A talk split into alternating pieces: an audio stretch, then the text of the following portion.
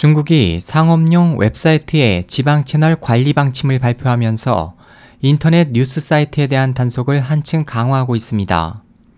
26일 중국 글로벌 타임스는 중국 국가 인터넷 정보판공실의 최근 통지를 인용해 1월 중순부터 두 달 동안 상업용 웹사이트 지방 채널에 대한 대대적인 단속이 실시된다고 전했습니다.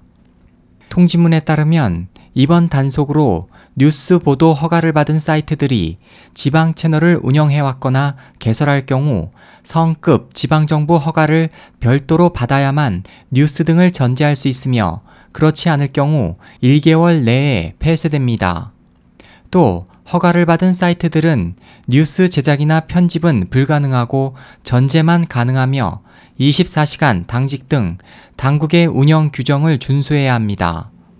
당국은 이번 조치가 무허가로 뉴스를 취급하는 사이트들에서 빚어진 가짜 뉴스 전파, 부정적인 기사를 통한 기업 협박 등의 행위를 근절하고 건전한 인터넷 환경을 조성하기 위해서라고 밝혔습니다.